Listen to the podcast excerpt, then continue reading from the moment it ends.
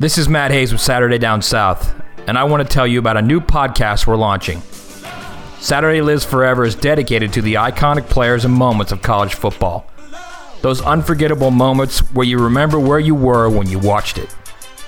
Season 1 of Saturday Lives Forever is coming soon, but subscribe now and make sure you don't miss an episode. Search for Saturday Lives Forever in Apple Podcasts, Spotify, or wherever you get your podcasts. If you're obsessed like us with college football and can't get enough of reliving fall Saturdays, you're going to love this new show.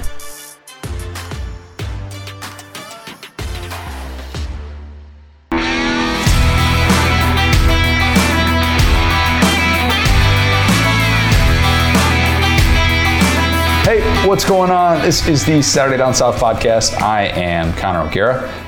Will, I was going to start today by making a Bishop Sycamore joke, but I I don't know about you. I think they've all been made.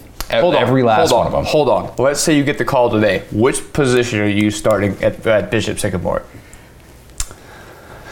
Oh, that's a great question. I'd, I'd probably try and finagle my way into a strong safety spot. Always thought defense was way more fun than offense. More fun to be able to hit somebody, although that was back in 2004, 2005 when you're actually allowed to hit people. And, you know, I'm, I'm, I'm bringing the wood. We're, I we're was saying about that. to say you're not playing a single snap of coverage as a Bishop Sycamore safety. You're bringing the house every single play, no matter what they tell you. It's targeting or bust the way that I play. At Bishop Sycamore, that's what they teach you apparently. Um, no, that, that story is so bizarre. It's it's almost it, it is truly unbelievable that that something like that could happen in 2021. I don't even want to spend too much time digging into that because we have a million things to, to get to today with week one in the SEC, the real opening weekend of the college football season. Yes, sir. Mike Griffith coming on later of DawgNation. He's going to get us ready to go for that Clemson Georgia showdown. We're going to do a little bold and brash at the end. So I wanted though to start with something a little bit different. I just wanted to start with a thank you, a simple thank you, because I am so fired up for this year. But I just want to say to everybody that's been listening to this since we did this three, four years ago now. I guess that would have been, yeah, 2018 when we first started with this different variation of the Saturday Down South podcast that Marler and I were doing, and then stuck with it when we decided to do different podcasts and we wanted to kind of each go in our own direction back in January. I wanted to thank everybody who has said, you know what, I, I'm, I'm here for it. I'm, I'm along for the ride because we didn't really know what to expect. And I know a lot of people probably thought, hey, the old way was better. Why would you ever ruin that? And like I've said many times, you know, what we want to do is we want to be able to provide something different and just provide more content and do it in a way that hopefully entertains you and hopefully it got you through the off season. But I, I, wanted to say that I've really enjoyed being able to do this, and hopefully you have enjoyed listening to this because you know for me putting myself out there in, in, this format was a little bit different and i didn't really know how that would be received but getting to do some of this stuff especially like what we do at the end with figuring it out and now what we're doing with bold and brash it's been fun to be able to kind of show a little bit more you know of our personalities as well and i, I just want to say you know it, it means a lot and the numbers have been absolutely awesome. So if i don't say this enough just trust me when i say that it means a lot um, just means more, as we always say here in the SEC. And we're going to keep you entertained the entire season. Like this, this thing isn't slowing down anytime soon. I'm, I'm really looking forward to what we have in the holster.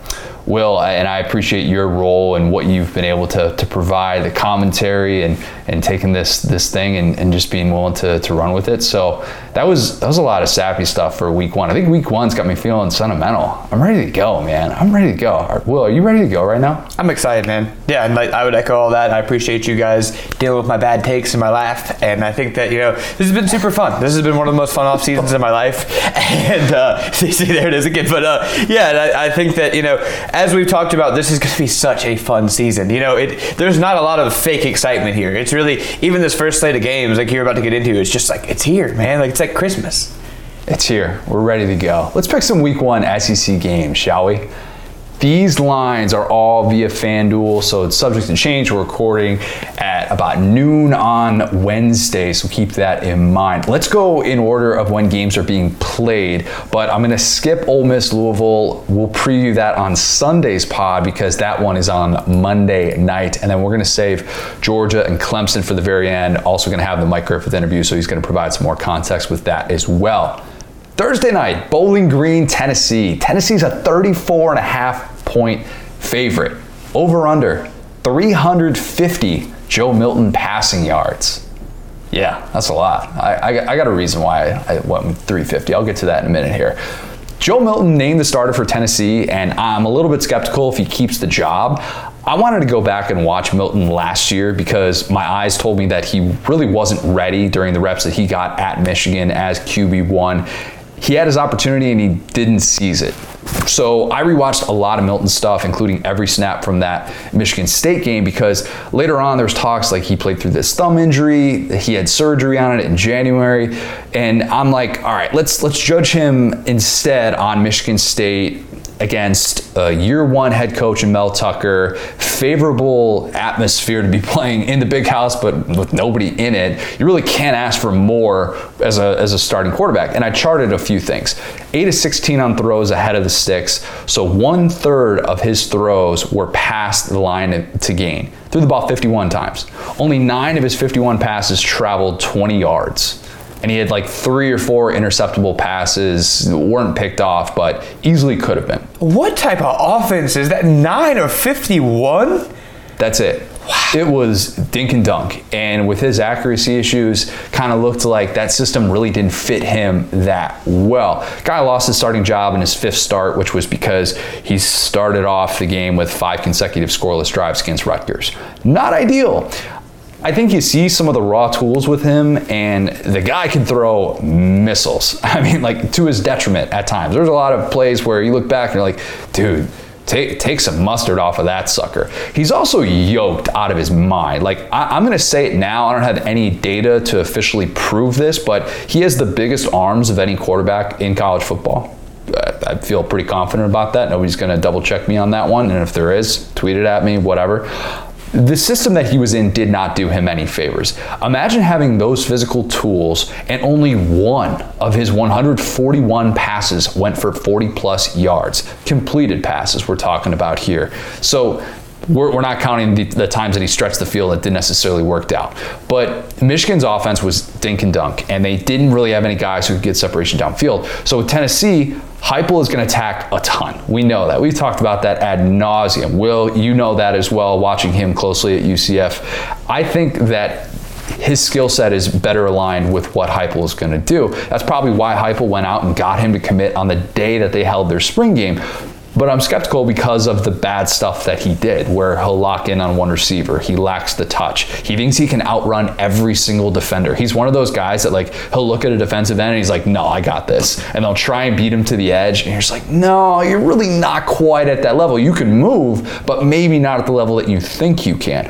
Or he'll do the thing where he won't really read the defensive end on the RPOs and he'll predetermine that. So I think he makes some mistakes as Tennessee's starter, and long term. I'd be surprised if he started every single game year one of Josh Heupel era. But in the opener, dude's going to be fine. Bowling Green, uh, 126 out of 127 FBS teams in scoring defense. I don't think that the Vols cover, but I think that Milton does something that hasn't been done in Knoxville since Tyler Bray did it in 2012 throw for 350 yards at Neyland. No Tennessee quarterback has thrown for 350 yards at Neyland since 2012. That is unbelievable. Also, the last time that Tennessee had a top 60 passing offense was in 2012. Well, um, that spread is massive, man. Like very, very massive. 34 and a half for a year one head coach with the points that Tennessee's probably going to allow. A little bit skeptical on that, but I feel like they should still be able to see some fireworks. And I'm happy for Tennessee fans that they're going to get that in week one. Yeah, I, I think you hit the nail on the head there as far as it's going to be very high scoring for both teams. I wouldn't necessarily think they would cover. But yeah, I mean, how about that? Going from Michigan to Tennessee as far as QB friendliness. I mean, that that's like, that's got to be the most fun thing in the world to step up day one and just, you know, take the reins of this Tennessee offense under Heupel. It's going to be a lot of fun. Um, and I think, you know, we've seen that Heupel can make anything work. Uh, he looked great with a backup quarterback against LSU. Yeah. And so I, I think that, you know, Tennessee fans are in for a treat this year after, like you said, about a decade of just solid offense, you know, but underutilizing guys. This is an offense that uh, it's going to get up and down the field, man. and they will do that in the opener against Bowling Green. I have no doubt about that. Louisiana Monroe against Kentucky. Kentucky is a 30 and a half point favorite. The over under, it's a little throwback to 2019. Over under two and a half shots of Rich Rod freaking out in the booth. you might ask, Rich Rod, what are you talking about, man? What's he up to these days? Louisiana Monroe offensive coordinator. Yeah. Goes from a Power Five head coach to an offensive coordinator for arguably the worst FBS team in America in a matter of three short years. Terry Bowden, head coach at Louisiana Monroe. Um, that'll be a surprise to a lot of people tuning into that one when it's the only SEC game on it at noon on Saturday. Um, he's got a ri- ridiculously bad team that he inherited, which is why Kentucky is favored by 30 and a half points with a brand new offense, new starting quarterback.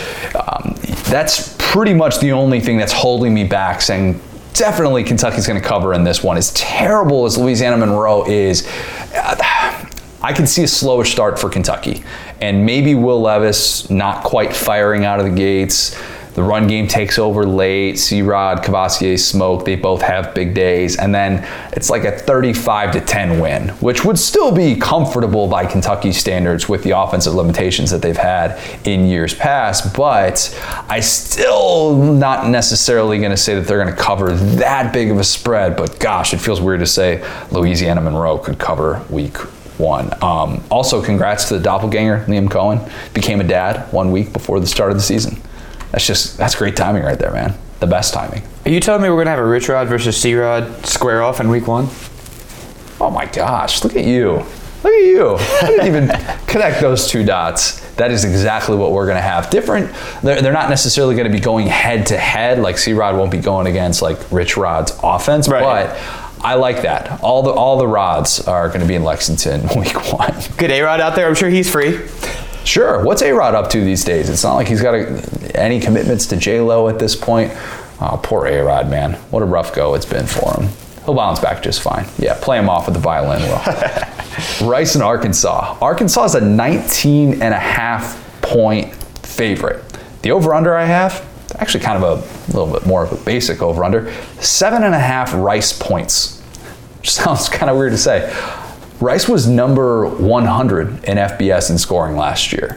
So I would worry about that Rice offense with all that experience back on the Arkansas defense. Barry Odom with eight months to prepare is usually a pretty good thing. Go ask Georgia about that in the season opener. Uh, D'Wan Mathis had plenty of issues dealing with that.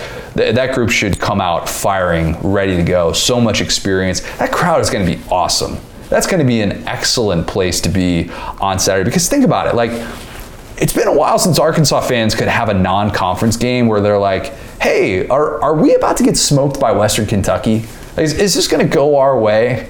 I don't know.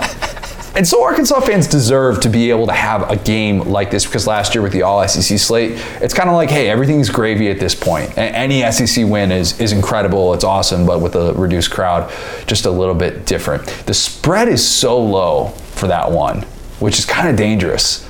Rice is not good. Rice is not good at all. Only 19 and a half though, when you look at so, those first two spreads that I brought up with Kentucky and Tennessee both being 30 plus point favorites. And meanwhile, Arkansas sitting there at 19 and a half. Right. Probably going to be some concern that Treylon Burks doesn't play, dealing with an undisclosed injury that happened in fall camp. They might just want to save him for Texas next week. So that, that, that could be part of it. And then the other part of it could be not knowing what to expect from KJ Jefferson. There's been some talks that he hasn't had the best camp in the world. I know my guy Brad Crawford uh, heard about this a lot from Arkansas fans. Brad dinged him big time for that and put him at number 14 in his SEC quarterback rankings. Though I, I told him I think Jefferson has breakout potential, it's still a bit of an unknown, and that's the case for so many of these SEC quarterbacks. And we're probably going to come to all these sweeping generalizations in Week One against you know lesser opponents. A lot of Arkansas fans might be wondering is KJ Jefferson's weight going to be a factor? I don't know. Came into camp a little bit heavier than expected, which in a lot of cases, look, like we don't really care about that stuff. Big deal. It is it is what it is. In Kendall Briles' offense, you're running the hurry up, man. Like you, you've got you can't be necessarily out of shape, and that that is a concern because he wasn't recruited to play in this offense. He was recruited to play in Chad Morris's offense, and we've talked about that before. Kendall Briles came out and said doesn't care if he's 285 as long as he's dropping dimes. Uh, I think he's at like 245, or at least he was as of a couple weeks ago, trying to get down to 235. Got to be a certain, you know, in certain physical shape to be able to play that offense. I think that's that's something that Arkansas fans could be talking about. Just a big dude in general. I think that he shows up ready to go, but Arkansas has a little bit of a tough time pouring it on, and this ends up being more like a 24 to seven type of game. So Arkansas technically doesn't cover, but wins comfortably. That's, I guess, the theme for the first three of these. Well, you had some faces during that that I wish I could have just had a screenshot for that were so good. I'm sorry, I just didn't know he was a thick king. I oh, I have dude. another person to root for here. I'm pumped about this, man. I, I just kind of thought he was like a lanky dude, but I like relooked at his pictures. It's like, all right, one of my people. Let's go. Yeah, no, he's he's a big dude, and it's a little bit of like in a best case scenario, he's going to do some of the like the Big Ben type stuff where he's not going to be one of those guys who's going to like roll out and beat you that way. And I, I have questions about how well he's going to be throwing on the move like that. But if he can kind of buy time in the pocket, and he's going to be so difficult to bring down kind of at that size, and he can execute that system. There's not necessarily one specific prototype that can run the Kendall Briles offense. You just have to be in shape to be able to do it, and you don't want that to be a headline as the season continues. That's such an underrated kind of thing. It's like a big quarterback and a fast offense. That's one of my favorite things. I would almost take that over a dual threat quarterback sometimes because visually it looks very cool. It does, yeah. And especially if you are doing what Kendall Briles says, dropping dimes. I think KJ Jefferson has the ability to do that. Might just be a little bit of a tougher go in week one. Right. Big one in Atlanta, your neck of the woods, Will.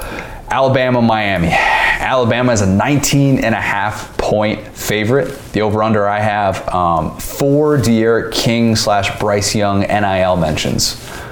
These kids are, dude, these kids are making bank right now. I don't know if you read the Ross Dellenger story about D'Eriq King's first night of the NIL era, but it was, it was unbelievable. So this dude's getting like two hours of sleep because he's doing four different appearances. He's going to nightclubs in Miami, making like 20 grand just to be there. Bryce Young is out here, of course, making seven figures now, which I guess, you know, when Quinn Ewers is making 1.4 million before like he even gets to wear an Ohio State jersey, I, you know, that's, that's one thing. So I guess these dudes are just kind of trailing in, in that department. But I think it'll get mentioned a lot. Did you know D'Eriq King just turned 24 years old? Man. 24. That's another. He's just like me, man. He's about to be able to rent a car. He's yeah. soon going to have a mortgage to worry about. Love, love the older athletes too. That make me feel a little bit younger. You know what I'm saying? Could D'Eriq King get enough money to buy a house while he's in college? Ooh. People are wondering. There you go. Yeah. Estate planning with the NIL. Big brain. Grant Morgan's got the real estate deal for life. I'm pretty sure because and Grant Morgan, friend of the show, he's married as well. I'm pretty sure that's the deal that he has in Arkansas where he just gets a house for life. Like that is an incredible thing to think about to just know that like your, your mortgage is going to be good and you don't necessarily have to, to, to worry about that even you know 10 years from now. Who knows how long he's going to be able to to play at the professional level. But yeah these kids are these kids are raking in the cash and these two that'll be playing in this game um, that they will be doing just that for a long time probably. Saban and openers you know it's impressive? How impressive? 14 and 0 all games decided by double figures. Standard stuff. All right whatever only two of those teams hit 20 points. Jeez, man. They only got there because both had kickoff returns for touchdowns. I love how how like you roast people in the most respectful way, it, but it's like through stats. Like that's an incredible stat. It's just, everybody's scoring like 30 points a game, and I was like, no, no, these guys couldn't get to 20 unless they had uh, some freak accident, essentially. Right. Yeah, just breakdown on special teams, coverage team, probably got chewed out in the film room. Everybody else, you guys are good. Nobody got past 24 points against Bama in an opener under Saban. Starting quarterbacks average 5.3 yards per attempt. Only one of those 14 starting quarterbacks hit 300 yards. Only one hit eight yards per attempt. Nine total touchdown passes allowed against starting quarterbacks. Nine. That's it. I mean, that's that was like two games for Mac Jones last year. D'Eriq King is the best quarterback that Saban has seen in an opener. And that list includes Denard Robinson, shout out to Shoelace, Deondre Francois. I think that D'Eriq King is able to be like the best the best sort of dual threat that that Saban has seen with the way that he can stretch the field and the way that he can have a 100 yard running game at a moment's notice, which I would argue Denard Robinson not as good throwing the ball, Deondre Francois not as good running the ball. So Saban has been pretty pretty vocal about that, just how good King is. Definitely not underestimating him in this one. Knee is apparently good to go. I expect him to make big plays, even though I think Bama probably probably gonna have the SEC's best defense. I still though like I still can't pick a team to cover the spread against Saban in an opener. Just can't do it. Giving that guy eight months to prepare seems like a cheat code. Bryce Young, Bill O'Brien, we know we have the questions. That's all still going to be there. Maybe it's not the quickest start in the world, or maybe they just come out like gangbusters, and pretty soon we're like, Sark who? Mac who? Um, I, I want to see if that line can protect Bryce Young because if that happens, forget about it. This is this is going to get ugly. At this point, I, I just have to assume that Bama is going to get enough stops on defense. So I'll, I'll say that Miami gets to that 24 point mark, which again, that's the record against Alabama in a season opener in the, the Saban era. But Bama covers, wins 45 to 24. Hold on, you know I got to ask. Who was the quarterback who hit 300 yards against Bama? It's Clint Trickett, Of course. West Virginia, 2014. He is currently the wide receivers coach for our guy Charles Huff over at Marshall. Mm-hmm. Mm-hmm. Okay, sorry. I, I, I, I like those little stats are very fun to me, but yeah, no, I, I'm, I'm with you on, on Miami. I think that it's very. I think everyone wanted to turn this into like a big thing, uh, and I think the Miami guys have been really respectful. I think everyone kind of knows what's coming. I hate to say it like that, but we're at a point, like you said, they're 14 and 0. Like, what do you say at this point? Unless you're, uh, unless they would match up with like Clemson, which they would never do, but unless they would match up with like an Ohio State or a Clemson or a team that has proven to be on their level, it just makes no kind of sense to pick against Bama in any way. Now, I will ask you this: in terms of covering the spread, do you think this is a game that Saban kind of like, you know, calls off the dogs and makes that a little bit more attainable, or do you think he's foot on the pedal the whole time if the game is kind of decided in the third or fourth quarter? See, Bama can keep its foot on the pedal in a way that obviously we're talking about the most dominant team in the last 14 years here. 12, 13, whatever you want to call it, since they won it, since they won a national title 2009.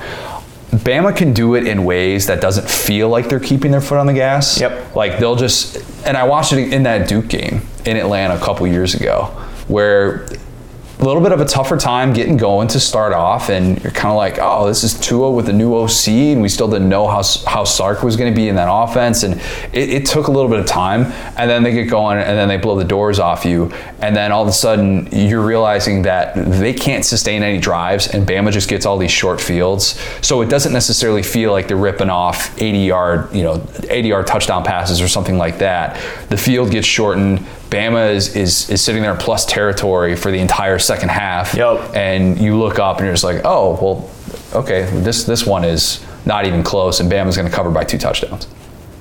So I think that's how they'll do it this one as well. We'll see, though. I'm excited to see D'Eriq King against this defense. Should be a really, really good matchup. Oh, same. Louisiana Tech against Mississippi State. Mississippi State's a 22 and a half point favorite. The over under, this is important. The over under is one replay shown of the greatest botch snap in the history of college football. Back in 2017, the fumble that went 87 yards. 87 yards. We had third and 93 in a real football game. In a real football game. That is the ultimate no context college football tweet to throw up there. Yep. Great account. If you if they don't show that, that would be incredibly upsetting. That, that would just be a terrible, terrible thing to omit. Go watch that right now. If you don't know what I'm talking about, you just need a refresher. It is that good. It is an unbelievable all time football blooper that I, I don't think we'll ever see again. I think Mississippi State rolls in this one, though. I think Stark Vegas with the cowbells in full force, full capacity crowd is going to be great. And I, I've said many a time I'm a believer in the year two bump for Mike Leach. It looks like it'll be Will Rogers starting at quarterback. I don't think he sets the world on fire necessarily, but I think the air raid starts to look like the air raid. Austin Kendall, he is getting the start for Louisiana Tech. You might wonder, hey, a little bit of a familiar name, Austin Kendall. I feel like I've heard that kind of thrown out there. Former Oklahoma quarterback, former West Virginia quarterback. True story. When everyone was tweeting out on uh, Tuesday the, the pick of Mac with Tua and Jalen and about how all these guys are going to be starting in the NFL and how that was the best college quarterback room ever, as a joke, I wanted to reply with this pic of Kyler Murray and Baker Mayfield at Oklahoma. And in the middle of this picture, with his arm around both guys, is Austin Kendall because people forget also part of that quarterback room and the entire reason you can't say that that quarterback room was better than Alabama's. oh, poor guy, doing his best. Probably a great player. He's trying. Or a good player. I oh. mean. still, still trying to figure it out. Still trying to figure it out. Austin Kendall's the same dude who called Ohio State's defense basic back in 2016. And I don't know why a backup true freshman quarterback was allowed to speak to the media, but he was. And then Ohio State went into Norman and blew the doors off of Oklahoma. Got transferred this past July. Said a lot about summer enrollees, starting quarterbacks. I think it's a lot more difficult than we probably give it credit for. I think Mississippi State looks like the more experienced team offensively, and I think Zach Arnett does enough to confuse Austin Kendall in his first game with that system. 22 and a half doesn't seem like that much, right? You just never know. Yeah, I mean, you just never know with Mike Leach. It really that that's yeah, like that's line feels about right. You know what I'm saying? Like about any lower, and I'd feel good. Uh, yeah, because they could just come out. That's the thing. When the offense works, they could win by 40. When it doesn't, they could win by seven. I, I don't know.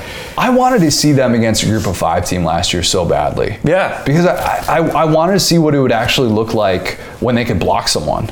And if you could do that and you, you can actually go five wide and feel comfortable doing it, then that kind of changes who you are offensively. But they just they didn't get that opportunity until the bowl game last year. And it would have been interesting to see kind of what that looked like during the year. Not take anything from away from Louisiana Tech, Skip Holtz's program, but I, I have high hopes that they'll be able to, to show up and take care of business week one. I'll say this real quick. Like throughout my life as an SEC fan, we've kind of had this stigma with the first couple weeks. Oh, we got these cupcake games. We all need to see those. Buddy, I have never been so excited for these first couple out of conference games because last year it showed how much we really miss those as far yeah. as getting to see your team look as good as they possibly can. You know what I'm saying? To just win by 30, to feel great, to watch the guys that you've been keeping up with all summer go off and like have all your theses confirmed in front of you and then, you know, sometimes you get brought down to earth. Usually you do in SEC schedule, but sometimes, especially with like a Mike Leach offense, uh, well, sometimes you're lucky enough to play LSU if you're Mike Leach. But uh, but point being, sometimes you need a week or two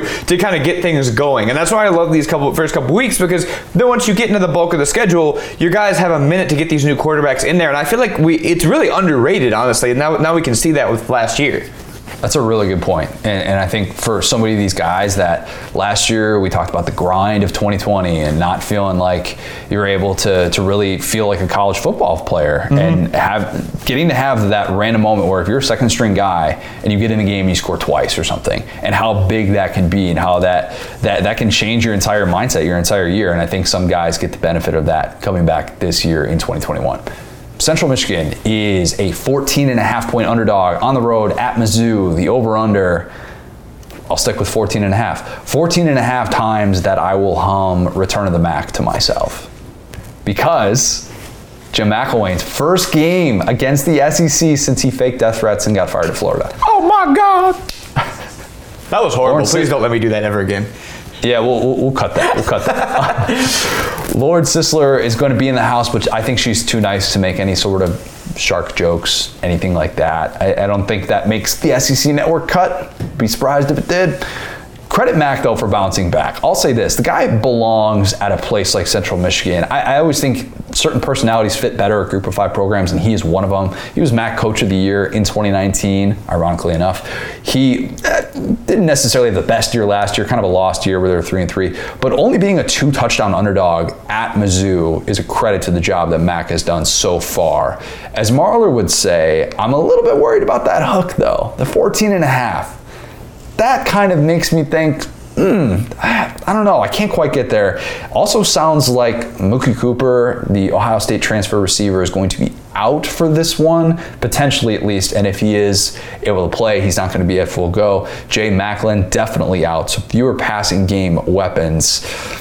I think Mizzou could win like a 28 to 17 type game and maybe Connor Bazelak looks a lot better in the second half than he does in the first. I think I'm predicting slow starts for every single SEC team. I feel like I've said that this entire time. Connor Bazelak, by the way, two N's and an O. Don't let anyone forget that. That's the proper way to spell that name. But I think this is a game that Mizzou doesn't necessarily feel like it's going to lose, but it can never really separate itself.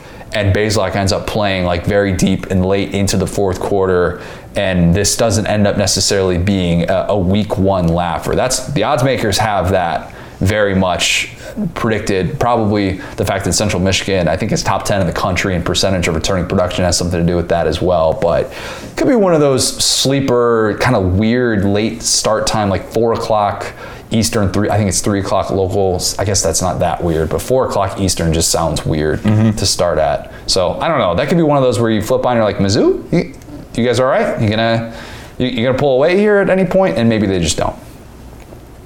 Akron and Auburn. Speaking of teams that should pull away, Auburn's a 36 and a half point favorite.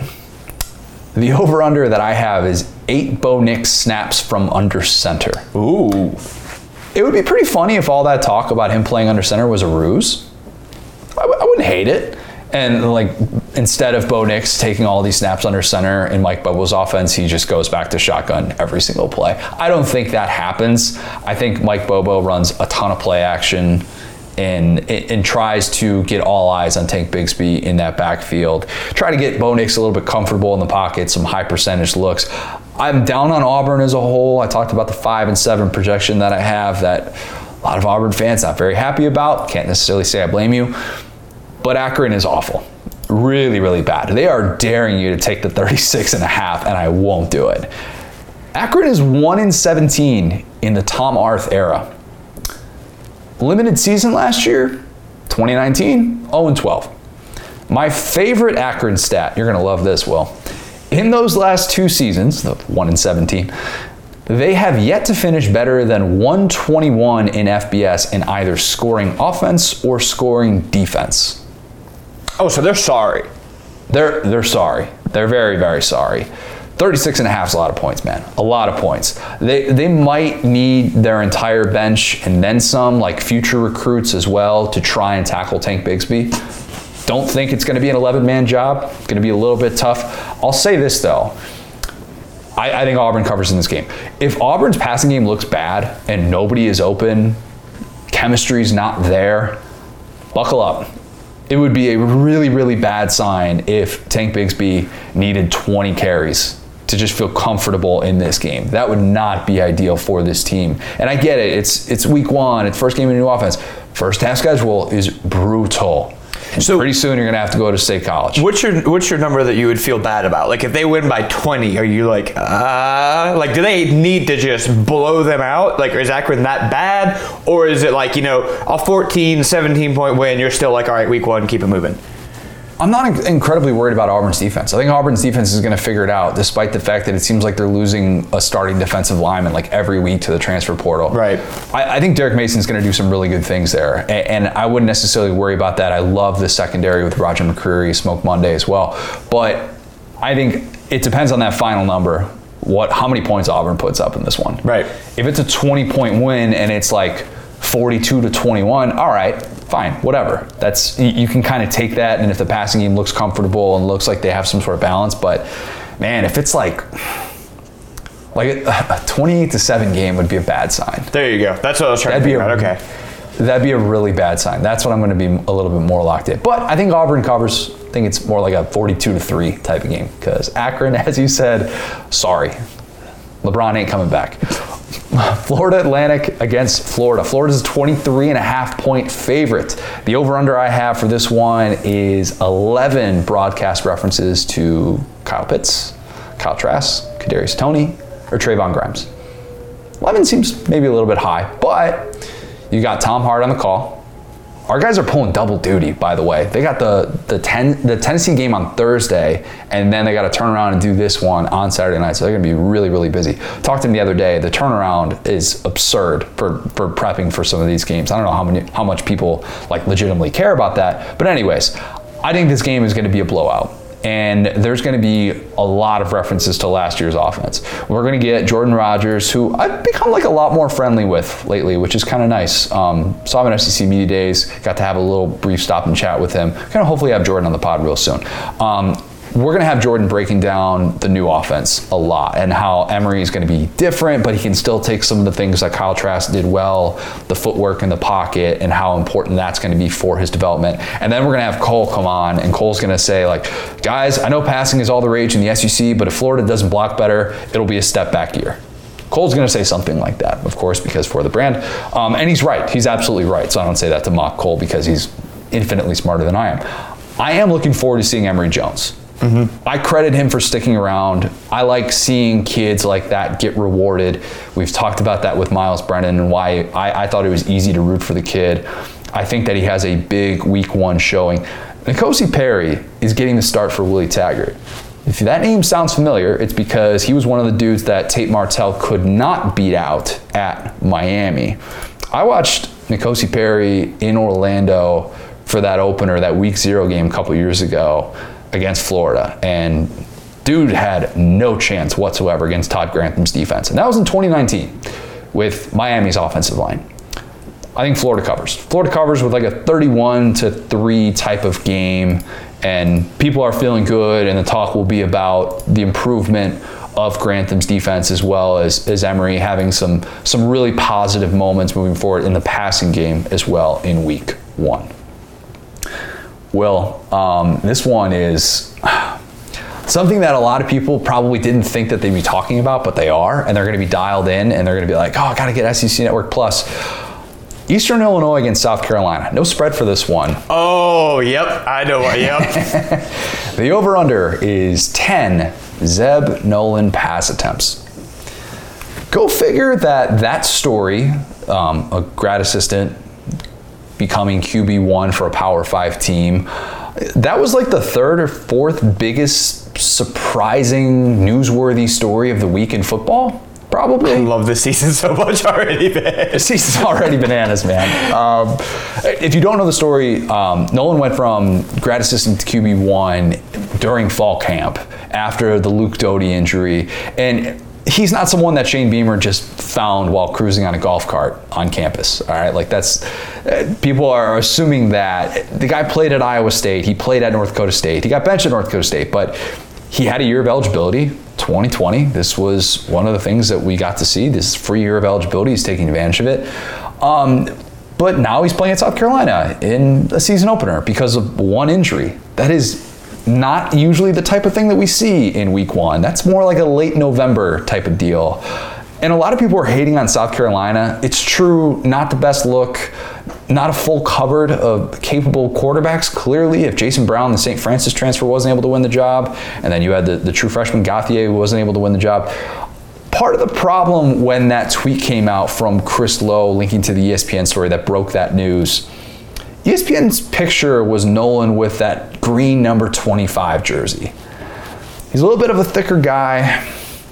Dude looked like a fullback. He looked like a fullback in that picture. And if you have the context of knowing grad assistant to starting quarterback, and he looks like that, it probably didn't do him any favors because he just he didn't look the part per se. We'll, we'll, we'll say that. Like, and when you're already, it's already known that this is a very atypical move. And who knows, maybe it'll work. Eastern Illinois is not very good. That's the good news. You should be able to line up Marshawn Lloyd at Wildcat and win this game. Um, they haven't been an FBS team in five years. As I've said, Jimmy G, Tony Romo, they are not walking through that door. South Carolina wins this game. Luke Doty returns next week. Fun week one storyline probably goes away. Will, did you have any thoughts on on, on Nolan getting getting this type of uh, this type of buzz going into just the, the most one of the most bizarre like week one quarterback situations I think we've ever seen. Oh yes, and I mean yeah, I, I, I think you explained that very well because it's not like he's Uncle Rico. You know what I'm saying? He's not Right, like right. some dude off the street. Like he's been a competent quarterback before. And the North Dakota State thing. I mean, they've had you know two of their last what three or four starters have been NFL know, Three, quarterbacks. Easton Stick. People forget about Easton oh, stick. Oh, Stick. you're right. Yeah. So like, not Yeah. beating out one of those guys is not that big of a deal. So I don't know. I mean, I'm obviously rooting for him, and I think that we've talked about it over and over again. And this is the most clear example that you just don't even need context.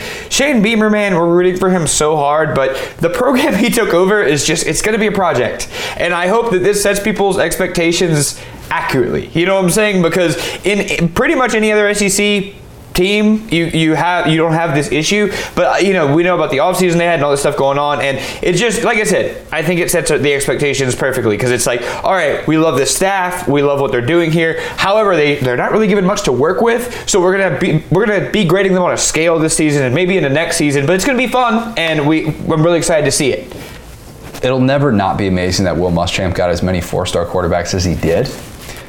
Having said that, this is kind of what it's going to look like when it gets broken apart. And you don't even have a Ryan Hilinski to turn to. And Ryan Hilinski didn't win the job at Northwestern. And I know a lot of South Carolina fans have talked about whether or not he was given a fair chance to win the starting job last year with Collin Hill. After Mike Bobo came in, Collin Hill was this guy from Colorado State. And now you're wondering, oh man, like this is this is it. This is this is our option. But I tend to think that Shane Beamer wouldn't be doing something like this unless kid looked pretty good in camp. You know that he's going to be able to, to understand offenses and, and do that if you're a grad assistant. You've done your homework there. They're going to run the ball a lot. they're going to run the ball a lot in their season opener, and they're going to tell their offensive line, "Hey, let's uh, let's, let's go make some plays so we don't get a lot of third and nines. Let's let's make sure that we, we give this kid the best possible chance to succeed." East Tennessee State against Vandy. No spread on this one either. Uh, not a not a ton that we're going to get to on this one. I'll be honest. Um, the over under that I have is three and a half. Ken Seals year two leap references. Not going to be a ton to talk about storyline wise in this game. I'm not sorry, Vandy fans. I'm not trying to take a dig at you or anything like that. But that that is kind of one of the big things. Ken Seals will be the starting quarterback in this game, named Vandy starter officially. Not sure how long it took him to earn his number. I did verify that Vandy's players do have numbers. Something we were worried about that. I checked on the team's official website. It appears fall camp went well enough. So that's a good sign. That's progress. Huge. Again, imagine if they didn't. Imagine if they didn't. Clark Lea could have pulled like a Norman Dale type of thing. Ref is like, Coach, your players, they need numbers. And Lea goes, That's my team. and we're in I- the ampersand seals I hope and pray for Vandy that it has more depth than the team that Norm Dale coached in Hoosiers. Fun fact, they originally wanted Jack Nicholson for the role of Norman Dale instead of Gene Hackman, which I think would have been a much different movie, um, personally. Another fun fact, it was Milan High School. Hickory is a made up name. Last fun fact, Vandy's last win was against East Tennessee State, and it was 38 to nothing back in 2019 how about that closing the circle closing the circle. So I think Seals looks great. Vandy rolls in this one. No spread. Um, that's probably for the best. Kent State, Texas A&M. A&M's a 28 and a half point favorite. The over-under I have is four minutes spent talking about Jimbo's new deal.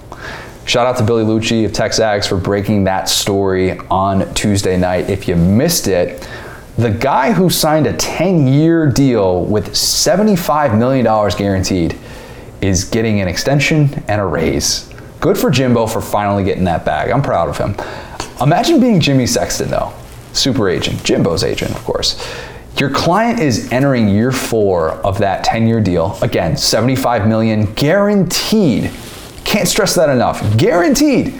And you're like, hey, let's cash in on that top five finish.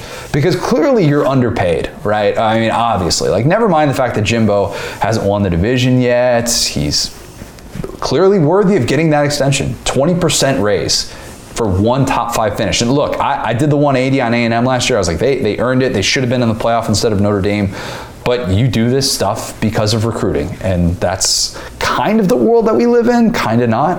Ross Bjork wasn't the one who signed that original deal. That was Scott Woodward, now at LSU.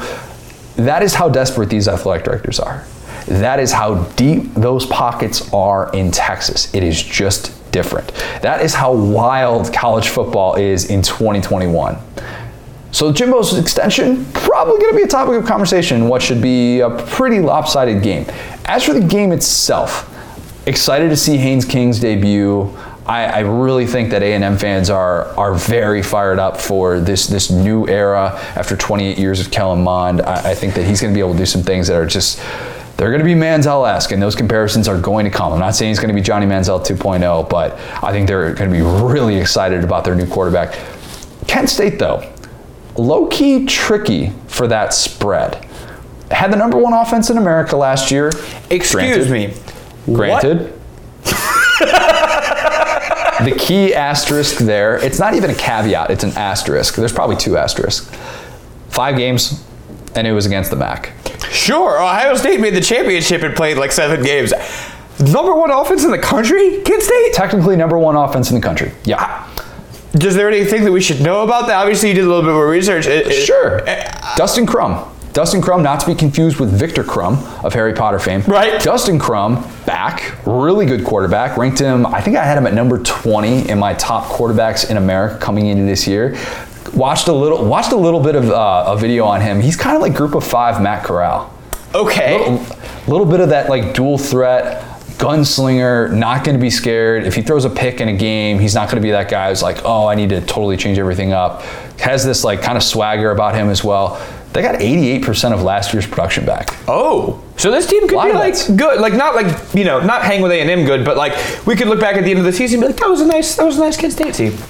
yeah like if, if kent state goes like 9 and 3 or something like that and a&m's like see that that, that was like a, a halfway decent group of five win it mm-hmm. wouldn't entirely surprise me i think kent state scores a few touchdowns in this one and i think a&m wins more like a, a 38 to 21 type of game and they don't cover 28 and a half so I'll, I guess I'll take I'll take Kent State to cover in that one, but kind of kind of sneaky. Could be one of those those teams that like hangs around for for a little bit. And at least it takes A&M until the second half to really kind of pour it on and, and separate themselves. But still a three-score win, which A&M would gladly take in the opener. LSU and UCLA. I know you're pumped to talk about this one. LSU's a two and a half point favorite against the Bruins. The over/under I have beers consumed by LSU fans. I didn't put a number. There's just an over. That's it. That's all. And I know LSU fans are they're dealing with a lot. I'm not trying to downplay the impact of Hurricane Ida. The images from that were devastating. Hopefully everybody was able to stay safe. If you don't have power or if you're using the last bit of juice on your phone to listen to this right now, thank you from the bottom of my heart. And I hope everybody is back on the up and up really, really soon from that.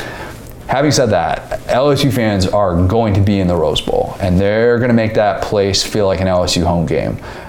I, I would say that even if we didn't see those images from UCLA last week. But LSU fans, they don't care about traffic. They don't care that there's a beach a half hour away. They care that their team is playing in a big time college football venue. So I'm still taking LSU to cover. I, though I'd probably stay far away from this one. A little bit worried about Stingley and Ricks, the health of those guys. Uh, Malik Nabers is going to be out for a few weeks, the emerging receiver. I do kind of wonder about UCLA as a sleeper team, not just because they beat up on Hawaii, but no Power 5 team returns a higher percentage of their production than UCLA. Chip Kelly loves this team. Very much is on board with this offense and what they've built with Dorian Thompson Robinson. No outcome, though, would really be that surprising for me. Like LSU wins by 28, sure. UCLA wins by 14, and all of a sudden we're like, oh, it's 2020 all over again for LSU, sure.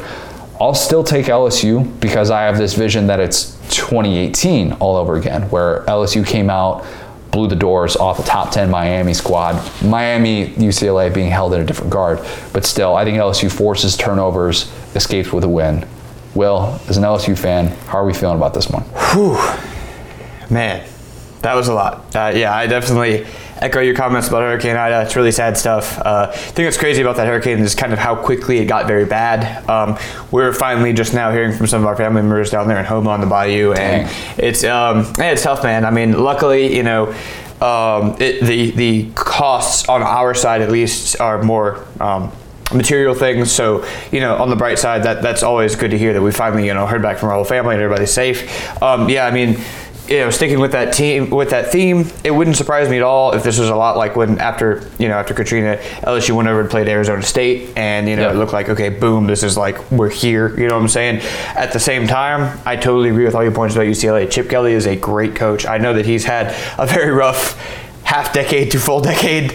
Uh, he, but at the end of the day, like you said, you know, the returning production, and, and he's a guy that made some bad career decisions. At the end of the day, I never really, you know, um, I never really detracted from him. A lot of the NFL guys think that he's like a dunce. I've always thought Chip Kelly was ahead of the curve. I think a lot of the things that he did at Oregon um, were really good, and I think that you definitely can't, as an LSU fan, um, you know, take away from that. I, I would hope that LSU would be able to, you know, kind of pummel them in the trenches. But at the same time, that's kind of like we've talked about, not really a strong shoot, strong suit of this LSU team on the offensive side of the ball. I think that 2018 comp was a very good one with Miami because that team, that game was so close until it wasn't. I remember Miami hit like the crossbar or something, and it was like after that LSU just took over, and it was like a very makeable field goal. It was like, oh wow, like we're just not going to be able to play offense this game, and then suddenly Coach O was just screaming on the sideline after this missed field goal, and it was like, oh, we're angry now, we're going to win. So, so boy, that was a very long-winded way to say all of this, but hopefully, you know, the people of Louisiana can finally get some good news. Hopefully, they go out there, get all their demons from last year, at least some of them out, and kind of return back to normal. That's what I'm pulling for. I, I'm really excited to see this defense. I think the offense is going to be a mystery. It's going to be fun, but I do think this is, you know, objectively speaking. Well, I don't know. Now I know that Kent State is the number one offense, and we're looking at the uh, South Carolina game, so who knows? But I do think this is going to be the most compelling game for a lot of reasons. So we'll see, man. I talked to Hester about that 2005 game because that was Les Miles' debut, the Yep. Arizona State game, and traveling out there, and how it wasn't necessarily an LSU. Um, if you missed this over the weekend, LSU has been in Houston all week. In, in preparation for this game, and they've been able to to get all their practice in at NRG Stadium. And Hester said the thing that it wasn't really that like they had to go to a different place to practice leading up to that that really threw them off. Like you're used to kind of being on the move and that's not really that crazy. It's like having in the back of your mind when you're supposed to be playing a football game like they had dudes on that team who couldn't even get in touch with their families. And times have changed 16 years ago um, we were in a different place with social media and with you know the, the means of communication that we have now hopefully there aren't kids in that LSU locker room who are wondering, you know, what exactly is going on with, with loved ones and, and whatnot, because you just kind of never, you never know under normal circumstances what is going on with kids 18 to 22 years old. And in a, a natural disaster like this, you, you, don't know who's going to be totally dialed in for this one. Not to say that that's some sort of excuse or anything like that. I ju- I just think it's something that's that's kind of worth keeping in mind with these extraordinary circumstances that impact all of us in our daily lives when we have to deal with normal things like going to the grocery store, much less trying to play a football game on a big national stage like that. Speaking of games on big national stages, Georgia and Clemson, the big one. I'm stupid, bro. I was looking at this whole thing. That's gonna be the game of the week. Was, it was at the end of the. It was at the end of the thing. In my defense, okay, continue. Will's bold and brash take is that Georgia and Clemson is not the most compelling game of the week. It's gonna be a Georgia blowout, of course. What you mean? The over under I have is two and a half mentions that JT Daniels and DJ Uiagalelei are California kids. Probably going to be brought up. We're gonna, here's how it's going to be brought up. We're going to get this little takeout on the broadcast where they do the map of the United States, like kind of Yeah. where the game's being played in Charlotte, and then they zoom out to California to show that where where both of them are from, and it's about like a half hour apart. I googled that, um, and they'll talk about their high school days and being you know five star recruits, all that that whole deal. Awesome quarterback matchup, of course both have some major dudes to deal with up front, though, and each of their respective front sevens. I talked a lot about that Clemson defensive line with Myles Murphy, Bryan Bresee as well. Just guys that are expected to have monster All America type years. And then that Georgia front, of course, with Jordan Davis, Devonte Wyatt. Wyatt has a 31 inch vertical and a 9 3 broad jump. He made Bruce Feldman's freaks list, needless to say. Pretty ridiculous stuff. Didn't quite realize he was on that level just yet. That's why you got to read as much college football content as possible. So, what does this game come down to? Who can get home without sending extra pressure? Which quarterback will struggle to move the chains on third down? I think Clemson does a better job of handling those two things. And I think the Tigers come out firing early, real early. You talk about those exotic blitzes that Brent Venables likes to throw at an offense. Eight months prepare? Yeah, I, I, think I think we definitely see some of that. Georgia doesn't get its offense going until the second half. I can picture this if I close my eyes. I can picture what Twitter is going to look like when Georgia is sitting there going in at halftime with like seven points. And We've never seen that before. God, me, I miss college football, man. That exact experience is such a niche thing. And it's so hard to explain to people, but it's like, no, no, Georgia's going into halftime with seven points. They're going to win this game. Well, like, not not this game, but like previously, you know, like it's Kentucky against like like all these different teams. Like we know what they're going to beat Tennessee, whoever they're doing this against, but we're all furious.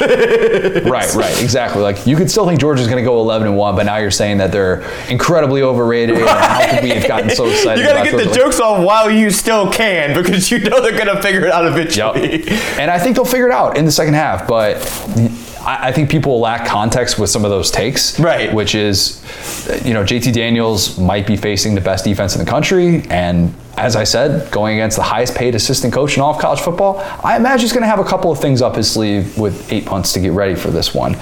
We're not even sure, too, that Warren Ericson, Georgia's center, will be at full go for this one because he was injured in camp. Clemson also might be having rotating centers. It might be really difficult for both quarterbacks against these defensive fronts if their centers aren't established and aren't at 100%. So I am bracing for all the overreactions without context. I think we're going to get so many of those because of when this game is being played, the build up for this game. I think that's the game script, and Georgia's run game isn't able to be a, as big of a factor in the second half because they'll be playing from a deficit and they'll want to throw the ball a lot more. Daniels ends up having to throw it 40 plus times. So I have Clemson winning and covering. I'm sticking with that. But a lot of people are going, is this a playoff elimination game? No, it's week one, no. man. No. And that's not to say it doesn't have significance, but Georgia could lose this game and obviously still have a path that's there. And while I would have major concerns if I'm a Clemson fan about that remaining schedule, if the Tigers were to lose this game because the remaining schedule is so bad, so unbelievably bad, there's still a path because an 11 and 1 Clemson team that wins a Power 5 championship is still probably going to at least be in the conversation, won't be eliminated. So, playoff elimination game is a fun thing to say because obviously there are huge playoff stakes. This might, however, be the best resume boosting win that a team gets all year. So, obviously, that being up for grabs is really, really important. Just don't sell yourself on the belief that either team is out of the playoff mix for losing this one, at least not yet. Will, are you, are you of the impression that George is going to come out and just take it to Clemson and this is going to be the, the confirmation bias that so many have been waiting to see for this offense?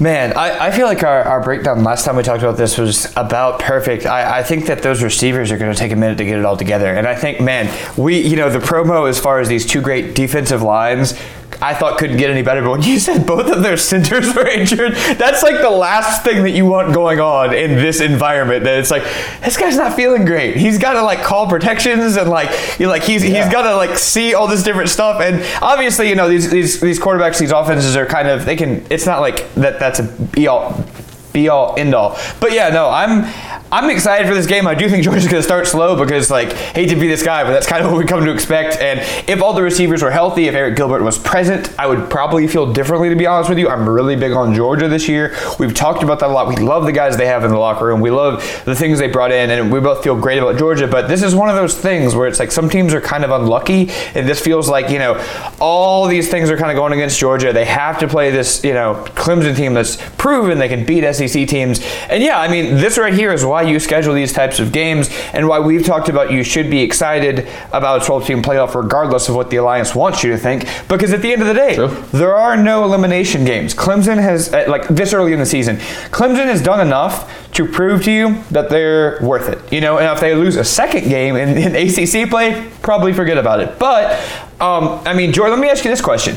Let's say georgia wins this game I mean, like convincingly, you know what I'm saying? Like not not blows out, but like they look like the better team throughout. What do you think that allows them to get away with? Do you think they get two, two SEC losses. losses?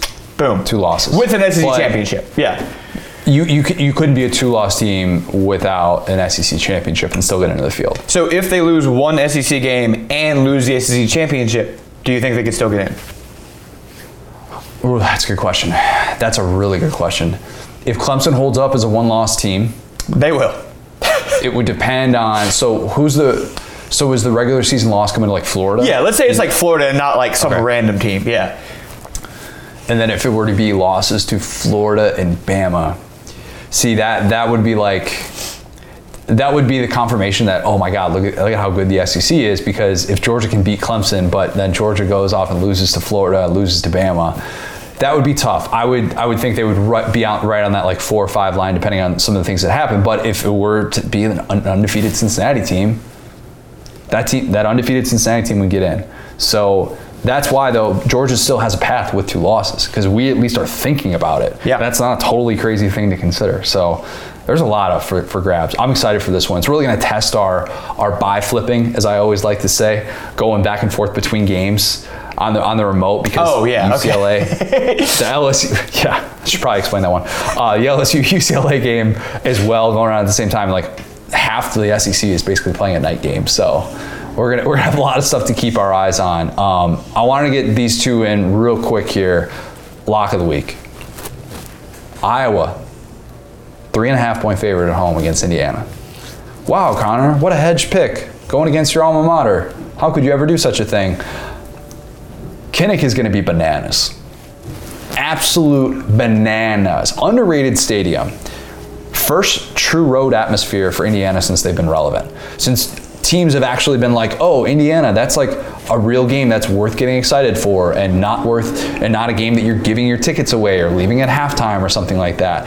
I'm allowed to say that as an alum. Anybody else that says that, all right, take it easy. Ask Ohio State about going into Kinnick. Ask Michigan in 2016 when it was undefeated and lost at Kinnick. Penn State needed a walk-off touchdown there when they had Saquon. It is a tough, tough place to play. Spencer Petras, kind of awful. Not a very good Iowa quarterback. Not exactly going to be getting CJ Beathard comps anytime soon. But that ground game with Tyler Goodson should be good enough to be able to get them a, a at least a touchdown victory. I think it keeps IU out of rhythm. Michael Penix struggles in his first game back off the torn ACL. Give me Iowa to cover three and a half. This is not not the type of game that Indiana wins, historically speaking. Crowded atmosphere like that, and I know times are different. First AP top 25 preseason selection since I think it's 1968. Yeah, it's pretty stunning. So I got that one. One more. Louisiana Lafayette, the Raging Cajuns. They cover plus eight and a half at Texas. That's that's like the maybe maybe the best group of five versus power five matchup of opening weekend. Very one of those games that Texas just threw on the schedule without a care. And then Billy Napier stays there, and they end up starting as a top 25 team, and you're just like, oh boy, um, this is going to be difficult. Hudson Card going to be getting the start for Sark, but I don't know. I've seen too many years of Texas losing a non-conference game, which they've done each year from 2013 to 2019. I would tend to think that maybe if they don't lose, they're at least going to have a tough time covering. And of course, everybody remembers last year what Billy Napier's team did on the road at Iowa State. So, yeah, covering eight and a half, I think that happens. Will, I meant to ask you this. Do you have any either week one bets or futures that you have lined up? No, not for this year. I'm I'm very into stress free this year. I'm very into just like let's Love it. watch it happen. Let's just like let, let's enjoy all of it. Cause like my thing is like I root against things too much just generally in my life. That's something I want to be better at. I just want to root for everybody. So you know if there's an upset, I want to be on the happy side of that. Uh, it's what we've talked about. I don't do March Madness March Madness brackets for that reason. It's like I just I want to be able to celebrate uh, an unexpected thing as opposed to being like uh oh. I just want everybody to have a good time, you know? Right. Just, just want to be able to celebrate everybody's W's. That's that's all you want. All right, let's go to my interview. Mike Griffith, DawgNation. Mike gave us the rundown of all things Georgia Clemson. One of the things I think is pretty unique is Mike has been doing a lot of Clemson stuff this offseason because of how big this game. Um, like I, when I caught up with him in SEC Media Days, I'm pretty sure he bounced right after Georgia on Tuesday so that he could go to ACC Media Days to get some Clemson stuff. So Mike has been all over this matchup, and dude knows that team inside and out. He's going to get us ready for the weekend. So here is Mike Griffith. I'm now excited to be joined by a very special guest. It is Mike Griffith of DawgNation, AJC. Mike, uh, of course, will be in Charlotte this weekend for Clemson, Georgia. Probably going to have just a few eyes on that game uh, across the country, I imagine. You know, a lot of people dialed in on Saturday night. Um, Mike, I, I know you've seen your share of big time matchups to kick off the season, but is this the biggest headliner opener that you have covered personally? Wow. You know, I hadn't really thought about it, but, you know, there's only been four matchups of two top five teams since 2000. Um, I think only seven since like 1986. You, you just you don't see games like this often to open the season. Um, you know, going back through my memory banks when I covered Alabama and Auburn, they certainly didn't start out with this type of game. Uh, I don't recall Tennessee playing this sort of game, or Michigan State for that matter. So yeah, I think this would be the biggest uh, opening season game that I've ever seen. Now that you put that into perspective, it's, it is pretty exciting. Well, 2016 opener, App State, Tennessee. I know that wasn't a preseason top five matchup, but just in terms of the build up that you had, like during the game, is Tennessee going to pull it out? Like, talk about suspense. I mean, that one kind of had it all. Well, App State wasn't bad. Just be to be clear, they almost won that game. Sure. But I was thinking more along the lines of the Tennessee Georgia Tech uh, overtime game with the stop at the goal line. But but it, seriously, neither one of those teams uh, were. I think Tennessee might have been a top twenty-five team when they played App State. But but I know you're jesting. I, I do think though that a, a game like this is, um, you know, it gets everyone's attention, and yet. Uh, to me, the beauty of it is that either one of these teams could lose and still win the national championship. I think kind of part of the reason why we didn't see games like this was we didn't have a four team playoff. And the thought was, you know, my goodness, why in the world would you put your entire season on the line? Um, you know, because there was a time you had to be undefeated, or you had to impress the pollsters, kind of you know, back where this alliance is wanting to take college football with, you know, the Rose Bowl and, and the Big Ten and the Pac-12, you know, taking their ball and going home. Um, you know, if you lost one game, you really hurt yourself in the beauty contest. So there's a reason why we didn't see those these types of games before. Uh, a lot, and as we know, these schedules are often done 10, 12, 14 years in advance. So it's nice to see this game rolling on the schedule, and I think in the coming years we'll see more games like this. We will, and, and I know I, I, looked this up too because I was curious because these things, these games weren't a thing in the '90s. You, you, just didn't open up the season with matchups like this. And the neutral site part of it, that's one thing. But like people don't realize the SEC didn't have an opening weekend with multiple wins against top 25 teams until 2014 till the start of the playoff era. And so you're right when you say that the playoff era kind of ushered in a, a, new desire for, for scheduling, and it was great for, for some of the non conference things. And I think now with expansion, we're moving in a different direction with some of that scheduling, and it's going to get even more loaded. So on, on the Georgia side, the big question for Georgia, uh, these pass catchers, everybody's been talking about it. It has not been a great camp in terms of staying healthy for these pass catchers with Kearis Jackson, Jermaine Burton, both out early, Dominic Blaylock still coming back off the, the ACL injury as well. Should we expect all of those three guys to be at full go on Saturday night? Well, Blaylock's not. I doubt he even plays, but Kearis Jackson's back. Uh, you know, he had an arthroscopic knee procedure over the summer. When he returned, he had a knee brace on. He missed the first scrimmage, but not the second. Don't really know the level of his efficiency, although Kirby said that he might be back on punt return, so that would tell me that he's healing well and, and might be all right. Usually those arthroscopic procedures are a little bit easier to bounce back from.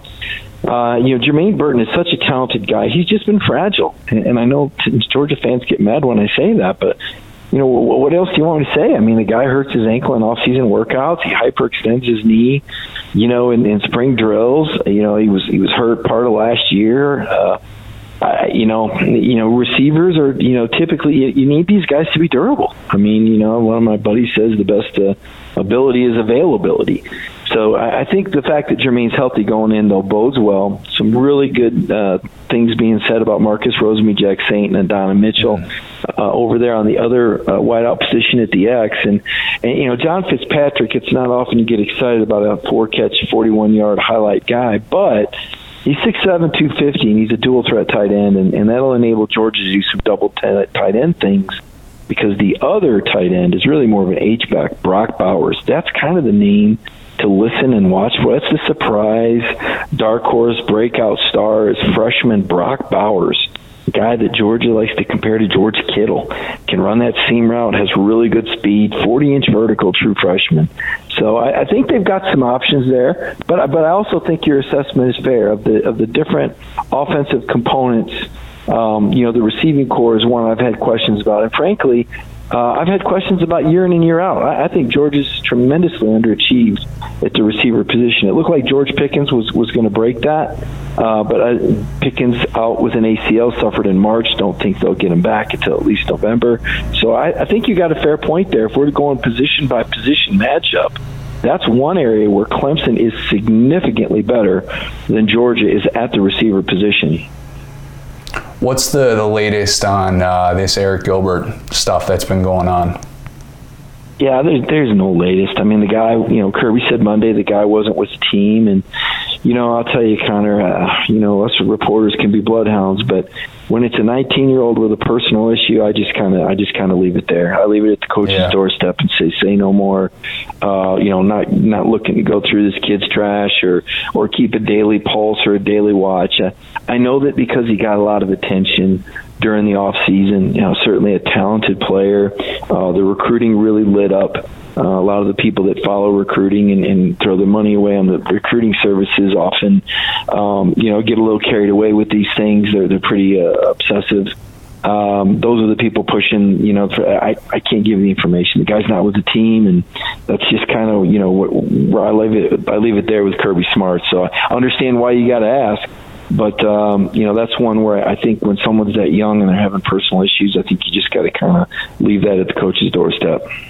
So, so I'll ask this because you're, you're 100% right, and we don't know. And anybody that, that says that they know about what's next for Arik Gilbert is lying by saying that. Where, where I kind of struggle with this is, man, like I, I can't even pencil him in talking about future projections for Georgia for any team, right? Like when you when you talk about oh, what's Georgia going to look like in four weeks or something like that, and obviously so much of this can change. But where, where I have a tough time with it is, man, I, I can't even sit here and assume that he's going to come back. I don't want to assume anything, and I think anybody that's expecting, assuming Arik Gilbert to come back is is probably getting their hopes up when they they shouldn't necessarily be when they don't necessarily know what is going on with this kid right now.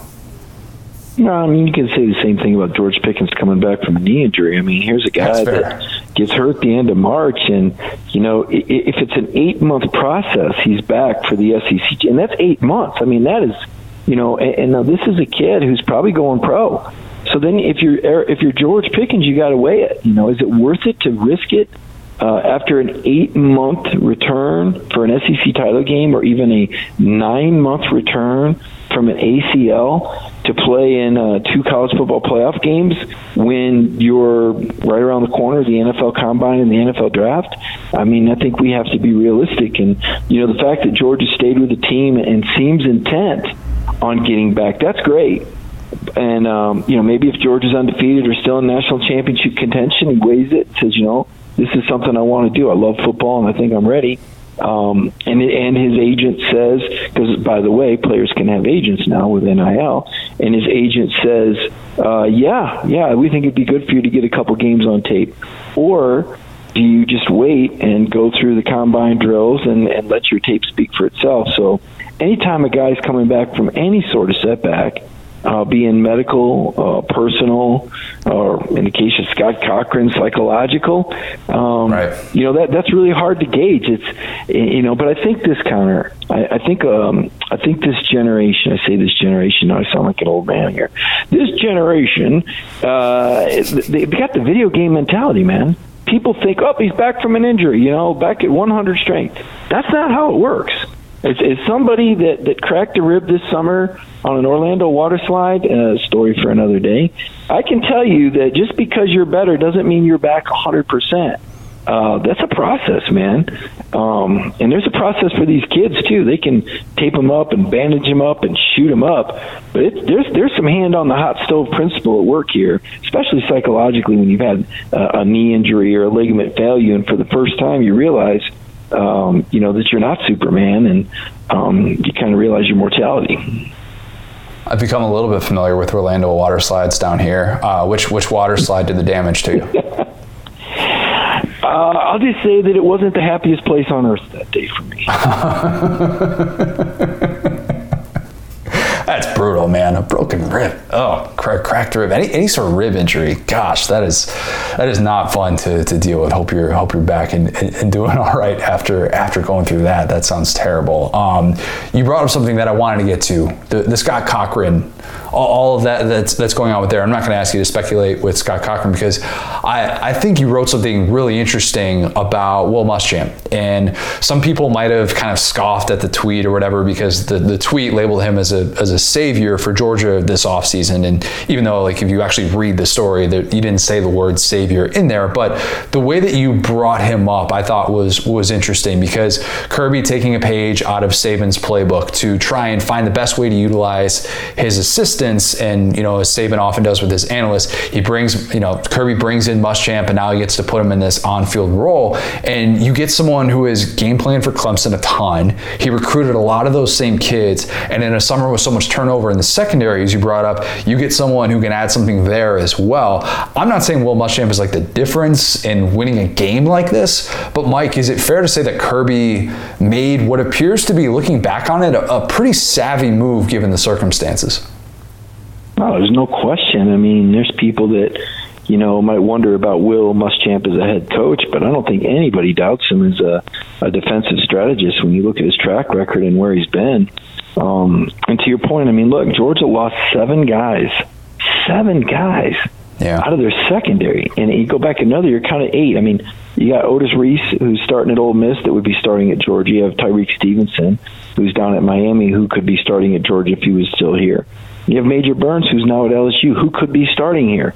And then if you're Georgia, you go out and you get uh, Tykee Smith, a West Virginia All American. He's injured. He's not playing. So wow, you're you're and then Mark Webb, who's who was at the start last year, just made uh, the you know Los Angeles Chargers roster. Richard LeCounte, uh, you know, going to compete for a starting position with the Cleveland Browns, and then you had a first round cornerback in Eric Stokes and one of the first picks of this of the second round at the other corner position, Tyson Campbell, all gone. I mean, that is a massive, massive reload. I've never seen a secondary that's required a makeover like this. And so, yeah, the fact that you've got Will Muschamp, a former Georgia safety, uh, a former head coach, a former defensive coordinator, an expert uh, in the secondary, like Kirby Smart, who also was a, a pre was an All SEC uh, safety at Georgia, and then you hire uh, Addae, uh, Jahmile Addae from West Virginia, which was one of the past, best pass defenses in the nation. Yeah, that's big that you have those three experts to retool your secondary and work with very green players at the cornerback position uh, as well as at the star position. Now, you did get Derion Kendrick, a transfer from uh, Clemson, and that and that was that turned out to be a pretty big get, I think. Uh, but yeah, so having Will there as an analyst to work with those guys closely, tutor those guys, watch film with those guys. Uh, that's huge, absolutely huge. Then you have the Scott Cochran deal go down, where Coach Cochran is taking time off to deal with what Coach Smart said, mental issues, right? So now you've got to promote somebody midstream because this happened right before the start of fall camp. You're not going out and hiring somebody from another staff at that point. So you got to promote somebody that's not already an on the field coach. Will Muschamp, perfect. I mean, here's a guy that knows how to, as you said, assess talent from all those years as a recruiter, all those years as a coach, and he's a guy that can, you know, heck, he oversaw football programs as a head coach for how many years? Surely he can coordinate special teams. Now it's still a group effort. Everybody, you know, still throws their hat in the ring, and you know Todd Hartley handles punts, and different guys handle different things. But Will is perfect to coordinate that. And then, you know, a third thing, everything I've heard about Will Muschamp, and this is really amazing to me. The people at South Carolina won't be surprised, but this is the most positive, beloved, well-liked figure in that building. They love this guy they say he's funny, he's outgoing, he's you know always he's always trying to help someone out. So he's brought a lot of goodwill into that Georgia building. And then Connor, fourthly, this is just something for me taking a deep dive in my psychoanalysis of Kirby Smart. You know, I, I look around the room, and I don't know if there's anybody that can tell the emperor he has no clothes, right? And, and I think you know what I'm talking about. Sometimes when you have a mega powerful figure there's really nobody on the staff that's going to challenge him. Now, Dabo's got Woody McCorvey, and for those that know about Alabama football and and have followed football for a long time, they'll know Woody McCorvey was Danny Ford's right hand man at Clemson back in the day, and then he was Gene Stallings, and then he was actually Woody McCorvey's position coach and offensive coordinator at Alabama when Dabo was on that staff as a receiver. So Dabo's got that elder there. He's got that guy that can say, "Hey, coach, I need to tell you something, man." He's got that guy. I don't know that Kirby had that guy. And that's that's not an insult to hmm. Dan Lanning. He's an up and coming, promising coach, but he's only 34, 35 years old. You know, so who? I mean, Sam Pittman might have been that guy before he left and became became the Arkansas coach. But who was that guy to say, "Whoa, whoa, whoa, coach"? You know, I know everybody's nodding their head, but this is one we need to. That's Will Muschamp. He's got somebody he can look in the eye that he respects, that's been there, that's done that. And let me tell you, that gives you peace of mind. Now, now Kirby's a very self-assured guy, and I think he compartmentalizes things well. I really don't think he feels pressure. I think you know the only pressure is the pressure he puts on himself. I think that's legit with this guy. I know you've dealt with him. He's pretty direct. Doesn't go out of his way to be friendly or or you know shake anybody's hand. I mean, he's it's, it, it, where the direction that takes him to the national title. He wants the shortest and fastest and most direct way. And if it doesn't help him win a national title, he probably ain't got time for it. But to have a guy like Will Muschamp to bounce things off of, I think that's really big for Kirby Smart. So I don't know the people that I, I and I didn't really worry about people that you know that say, "Oh, savior may be a strong word." No, I think it's the perfect word because when I look at the challenges that George has had, I think Will Muschamp's been the answer to a lot of those questions. What's the headline about JT Daniels on Sunday morning? Wow, that's a tough one because you already kind of started the conversation with wondering about the pieces around him, right? And Kirby's tried to tell people that. Again, you know, I, I hate to cater to the low hanging fruit crowd, the lunatic fringe, you know, the, the people with the fake names on Twitter um, that, that grasp the at the most obvious angles. well, they lost, so the quarterback sucks. Well, yep. no, the quarterback is probably the most dependable and reliable element of this Georgia offense. The question is, uh, do the receivers get open? Do they catch the ball? Does the offensive line protect? Right? Um, it's the supporting cast. So it, it's hard for me to project that because I think you brought up some some very legitimate questions about the receiving corps. I think we know the offensive line will be challenged by a very strong, uh, ferocious, and aggressive defensive front. I, see, I think the winning edge for George is the run game after all the talk about Kirby opening, and he will open up the offense, by the way, he will. You'll see a strong pass run ratio higher than he's ever had at Georgia. But I think for a game like this, you've got to have balance. You've got to neutralize that pass rush. You got to keep JT Daniels healthy. You might lose the game, but you need to get out of there with JT healthy. Because if you win the game but you lose JT Daniels, you probably lost your national championship hopes. So uh, I'm going to say uh, I don't think the headline is JT Daniels on Sunday morning. Mm. I think the headline is Kendall Milton in the run game uh, surprises Clemson, especially when I flash back to that Ohio State Clemson game and and recall how Ohio State went for over 200 yards on the ground against Clemson. Yeah, people don't talk about Trey Sermon um, it, when they look back on that game. They talked about it in the moment, but they look back on it and they say that was the game that Justin Fields solidified himself as an elite college football player, and he had his moment. How about maybe maybe the better question then is because there's always a headline about Kirby Smart. What's the the headline for Kirby Smart on Sunday morning? Yeah, that's a tough one. Um, you know, again, because I think this is a toss-up game. I think it's close. You know. Um, you know, how, how about um, Kirby hired Will Muschamp as a savior and it worked out? No, I'm just kidding. Little, that might be a little too self-serving. No, I'm, I'm going to say I'm going to say Kirby's gamble pays off. Right? Kirby's gamble pays off, and not that I have any particular gamble in mind. But writers are often guilty of hyperbole. So if he wins that game somehow, he'll be a genius he gambled on third and one and ran the ball. Well, is that really no? But it, was really, you know, it's going to be. Both of these coaching staffs are good. Okay, you know, people go, oh, Kirby, he hasn't won any big games. He's four and zero oh in non-conference games against top ten teams. He's six and three against top ten SEC teams, not named Alabama. Okay, he's yeah. lost three times to Saban. Led at halftime of all three games. This is not a bad football coach. He hasn't lost an opener yet. Um, so all those things, you know, I can give you some great Dabo stuff too. I mean, Clemson's you know remarkable. I mean, Dabo's like eleven and three against the top. Something stupid in his last fourteen games against top five, and I don't think he's lost an opener since 2014 Georgia.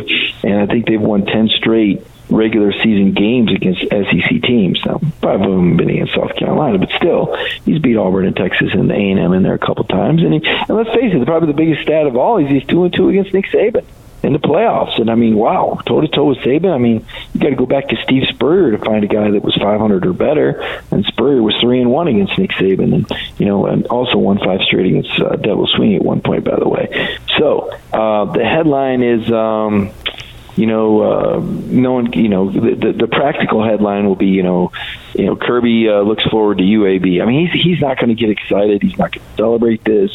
I, I really don't think that this is a game that comes down to some, you know, remarkable or bold strategy.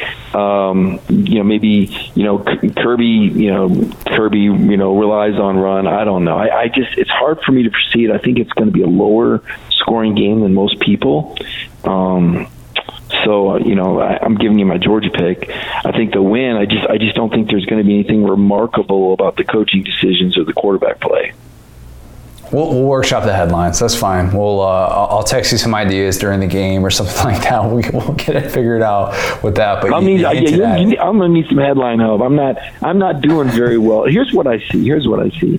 I see two teams that really don't want their quarterbacks to get hit. Okay, neither team yeah. can afford to lose their quarterback. I see two ferocious defensive fronts that are going to try to plant the quarterback. So everybody's going to be trying to get rid of the ball quick.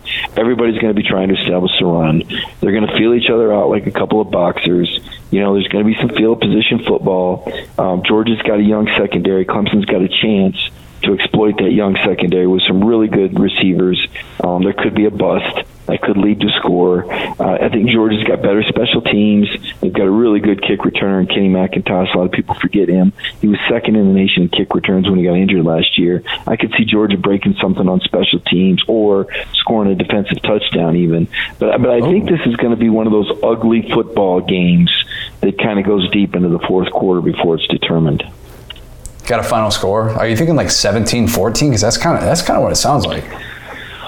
No, that's a little. That's a little bit. Uh, just because the rules are different, and I think both these teams are going to go tempo, so there's going to be a lot of possessions. I'm going to go 27-23.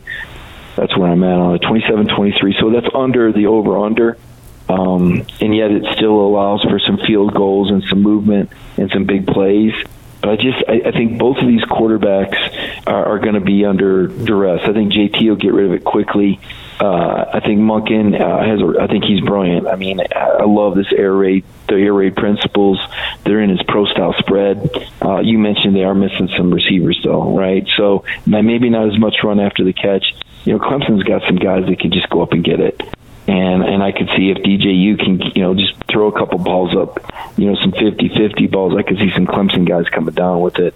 Um, but in the end, I, I just feel like this is a little bit more of a, a Georgia game because it's early in the season typically when we see Clemson play these SEC teams, um, they're playing teams that are kind of beat up. I mean, Georgia's a little beat up now, but typically they've, they've kind of glided through an ACC schedule, a lot of 30 and 40 point wins where everybody gets to play, everybody gets rested, you know, whereas these SEC teams are just, you know, slugging it out every week. Uh, you know, going into the fourth quarter, you know, and they have to, you know, their their starters are just so by the time they get to the postseason, and then you know Clemson seems like a fresher a fresher team. But early in the year, kind of, you look at some of these scores. Even though they've won ten straight regular season games, there's been some close ones. Even you know A and M and Auburn, especially. So I don't I don't think that, and this Clemson team you know, you got a brand new quarterback. You're, you're replacing the best quarterback in college football. And then, you know, here's kind of the winning edge for Georgia to me. Clemson was 11th in the ACC last year in rushing. 11th. It's hard to be 11th in the ACC in any football category. It means you're not trying. And and you're facing the number one returning run defense in the country from the last two seasons and Jordan Davis, Devonte Wyatt. I mean, so I think Clemson's going to be one dimensional, where I think Georgia will get more balance, and ultimately that's why I'm picking Georgia to win 27-23. Mike, great stuff. Really, really appreciate the time. Hope you uh, are able to have safe travels going to, to Charlotte. I know you got a lot going on. Looking forward to all the coverage. Enjoy Saturday night, and we'll talk soon, man.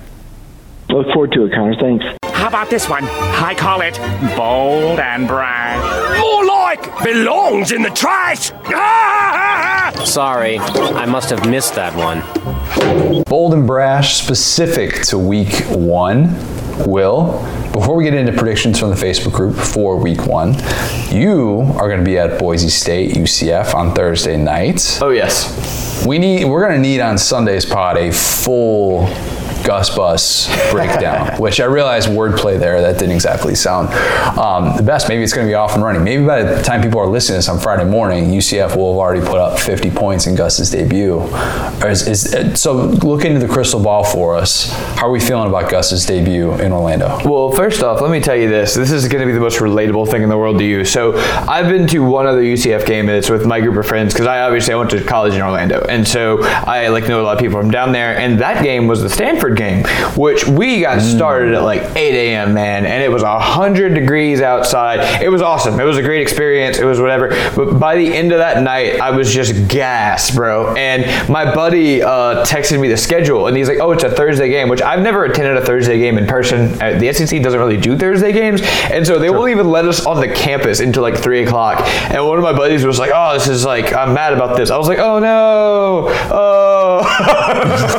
right. You're like, at this point, it's that's one of those things where when somebody says, "Let's let's get up really early and get after it at a ridiculous hour," at this phase of my life, I'm like, "Ah, let's let's maybe push that back a few hours. And you it's, know? yeah, exactly. And the thing about it is, man, it's the fact that it's the Central Florida heat and sun, Oh. and like doing that. I was mentally preparing from doing that from like 8 a.m. to like because the kickoff's at seven or eight, and so it's like it's it, would- it would have been a day, but now I'm like, man, we get to go to brunch. Uh, this is the most ridiculous thing I've said. Anyway, so point being, I'm excited about Gus. I think that uh, it was a you know home run hire. You know, the Auburn guys obviously Gus um, had highs, he had lows, but I think coming off of the Josh Heupel surprise move to Tennessee, you know, it's a 10 out of 10 hire for UCF. Really excited to see, and I'm excited for some UCF fans to have their bubbles kind of burst about having the Scott Frost, Josh Heupel offense and then going to Gus because you know Gus is a guy who runs a very different offense, and we've talked about this before than almost everybody. Man, he like made up his own offense and just runs it, and it's going to be very interesting. It's, it's we talked about lots of fan bases that aren't used to a lot of points now having points. It's the inverse there, but I think that their defense is going to be nasty. They got, they got a boy Big Cat down there now, so yeah, I'm, I'm excited about it. Does every defensive line in college football have at least one big cat?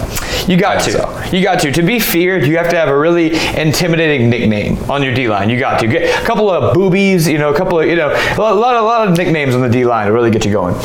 Couple? All right.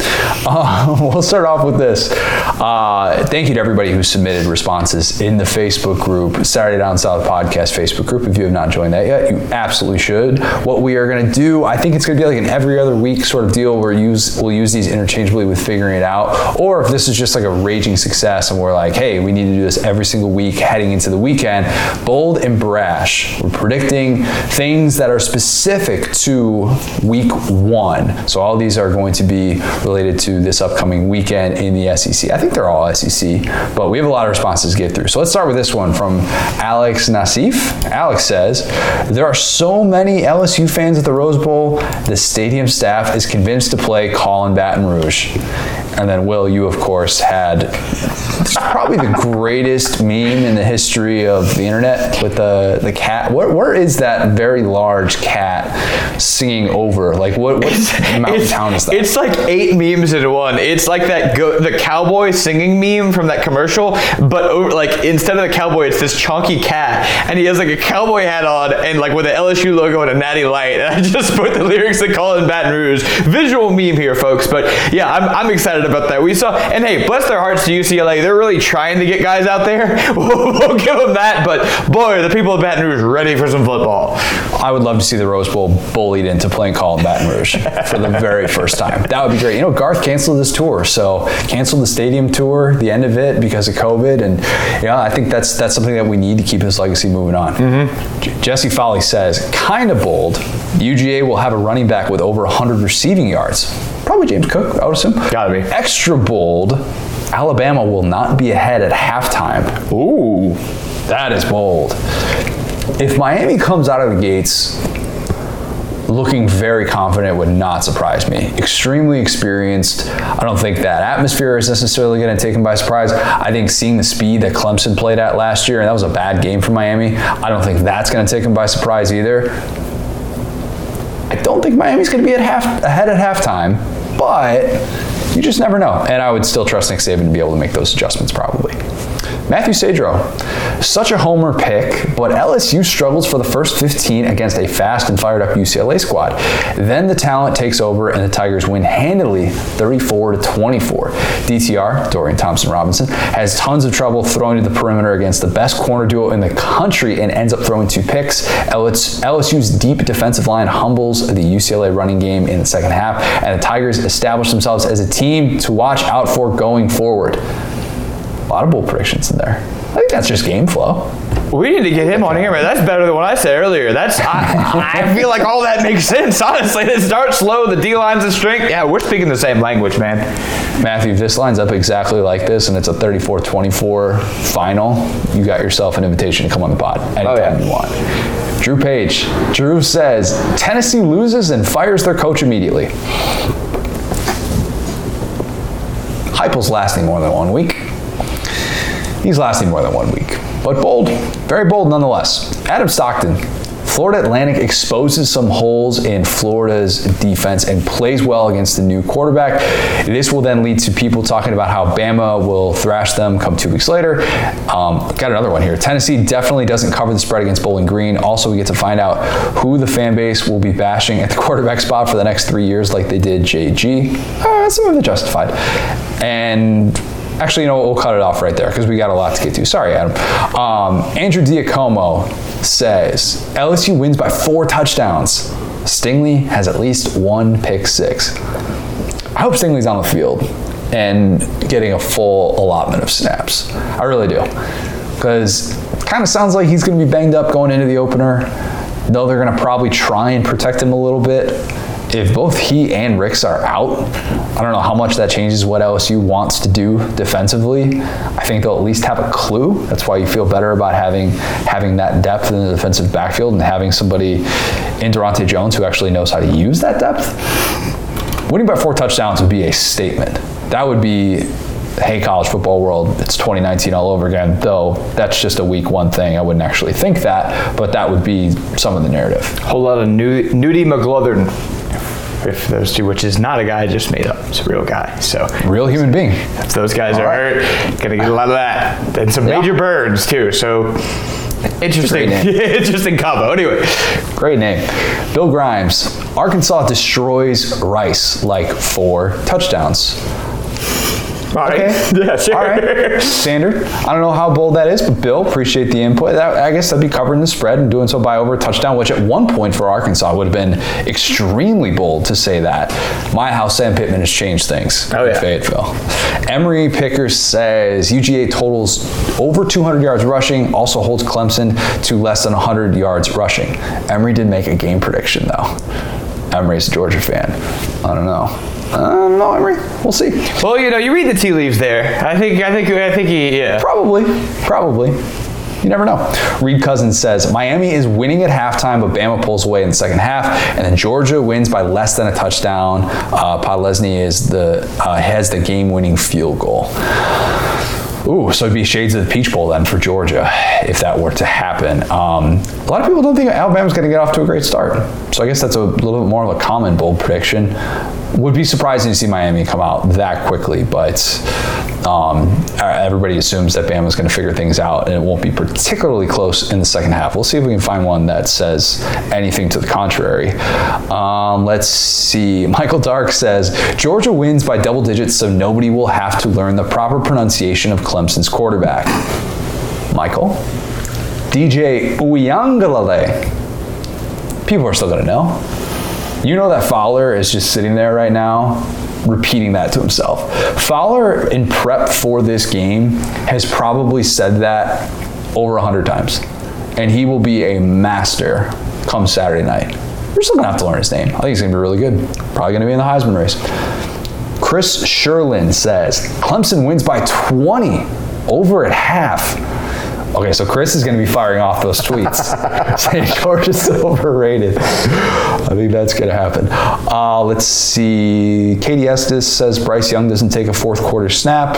Okay, that'd put putting Miami away pretty. Yeah, I, I love that kind of prediction because it's like that's logical. That's how Saban's done things in the past. Get the, get the next random guy that we're gonna have to deal with forever after him. Guys gonna be a set whoever that happens to be. But yeah, no, that's I, I like that a lot.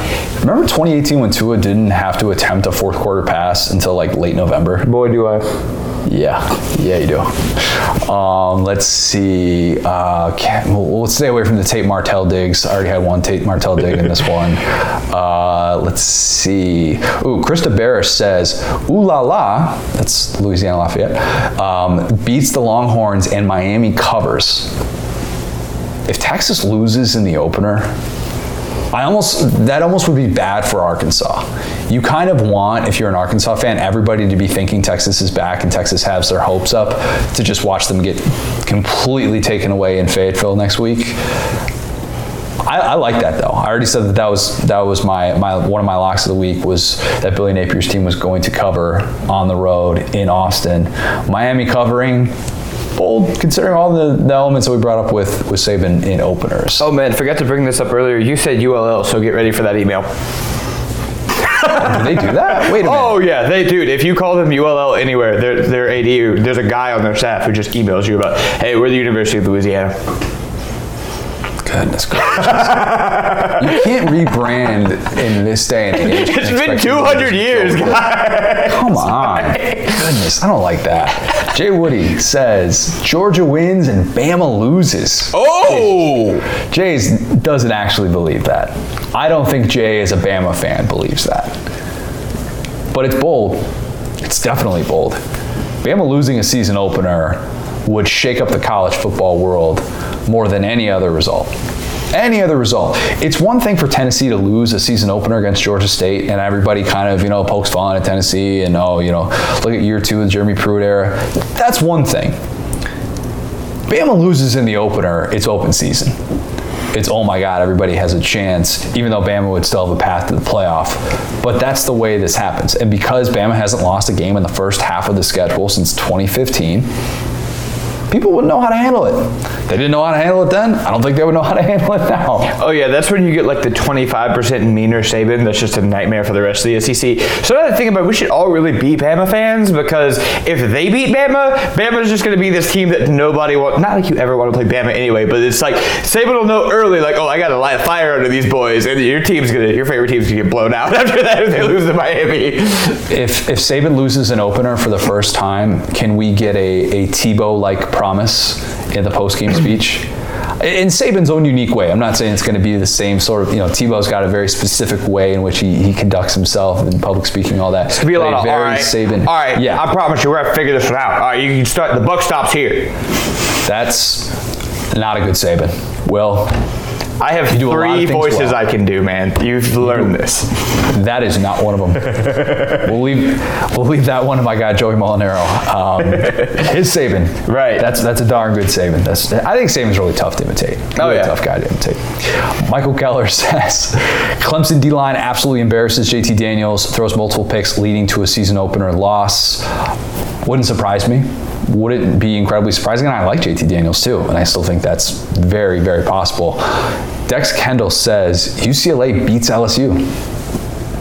Well, have you told yourself what it would mean to LSU if they were to lose in an opener, but not just lose, but lose by like multiple scores? Is that a reality that you, as a fan, as an LSU fan of a, a program that has done extremely well in the 21st century, are ever mentally prepared for outside of Bama? I mean, I saw us lose to Troy, man. like we lost Fair. to Troy. We had two great seasons, and then we had last year. so you really can't. And I'm a Saints fan. Most of us are. So like, there's really no hurting us at this point. Fair. Perfectly fair. Carter Logan says, I like this one. Tennessee is tied at halftime, but starts and then starts the second half with a different quarterback. Ooh, okay. I've said I don't think Joe Milton is going to be QB one from start to finish in year one of the Josh Heupel era. The question is, who would he turn to? If Milton is getting the ball to start, would Harrison Bailey come in, or would Hendon Hooker? My guess would probably be Hooker, because he's the veteran.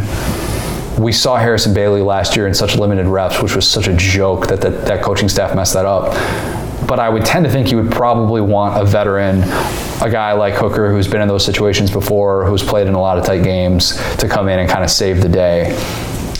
I don't think they'll be tied at half against Bowling Green. If Tennessee is tied at half against Bowling Green, something has gone horribly wrong. Horribly wrong. But then again, it's Tennessee, so never rule it out. uh, we'll go with this one from Brooke Winkler Vickery. Clemson gets upset by Georgia technically bold, only three and a half point spread, two and a half, I believe it's down to. At what point, like, what point do you consider something an upset? It's a good question. I'm sorry, I know we gotta go through this, but it's got to be over a TD, right? It's got to be a like. Okay, right? so oh, if you saw the headline, here's here's probably a good way to judge this. If you saw the headline on Saturday night, Georgia upsets Clemson, you would probably say, "All right, upset." right, exactly. Is that the right verb to use? You kind of know it when you see it, and you you probably would say like, if it's group of five team against power five team, if it's a seven point underdog or something like that. Usually, if it's within a one score game, you're probably not. That's maybe that's kind of the line for it. But I don't know. I think that's a good question. not to not to like well actually that comment that is like a good point and that would in technicality be an upset i'm just saying like i've never really thought of like what constitutes an upset because in technicality that would be an upset yeah No problem with that. Grant Nations. Oh boy I'm just kidding, Grant. We can't read. We can't read one that says Tennessee beats Bowling Green. We can't do that. can't do that. that would be Uh, cool and then- yeah, and then Chad McKee uh, says Jordan Davis has two sacks against Clemson. Jordan Davis is not particularly known for his ability to rush the passer. That's not his thing. He's a run stuffer. He's the guy who says, "I want everybody to be focused on me on that offensive line, so I can free up linebackers." That is his role. That is what a guy who was 365 pounds on a good day. That is his responsibility. That dude is a monster on the interior. He's my favorite interview that we've had in the SEC this year so far. Media days, that guy was incredible. And I hope that Jordan Davis has a monster opening game, just because that means we get a lot more Jordan Davis, and that's a really good thing. That is bold though by saying two sacks because he is a run stuffing dude. So I, I was I was circling back to that chat. I didn't mean to like poo poo on your bold prediction. there. Doing this segment with you is going to be incredible because the whole thing is just bold takes, and your mind instantly goes to like, well, that's not. Yeah, that's the point.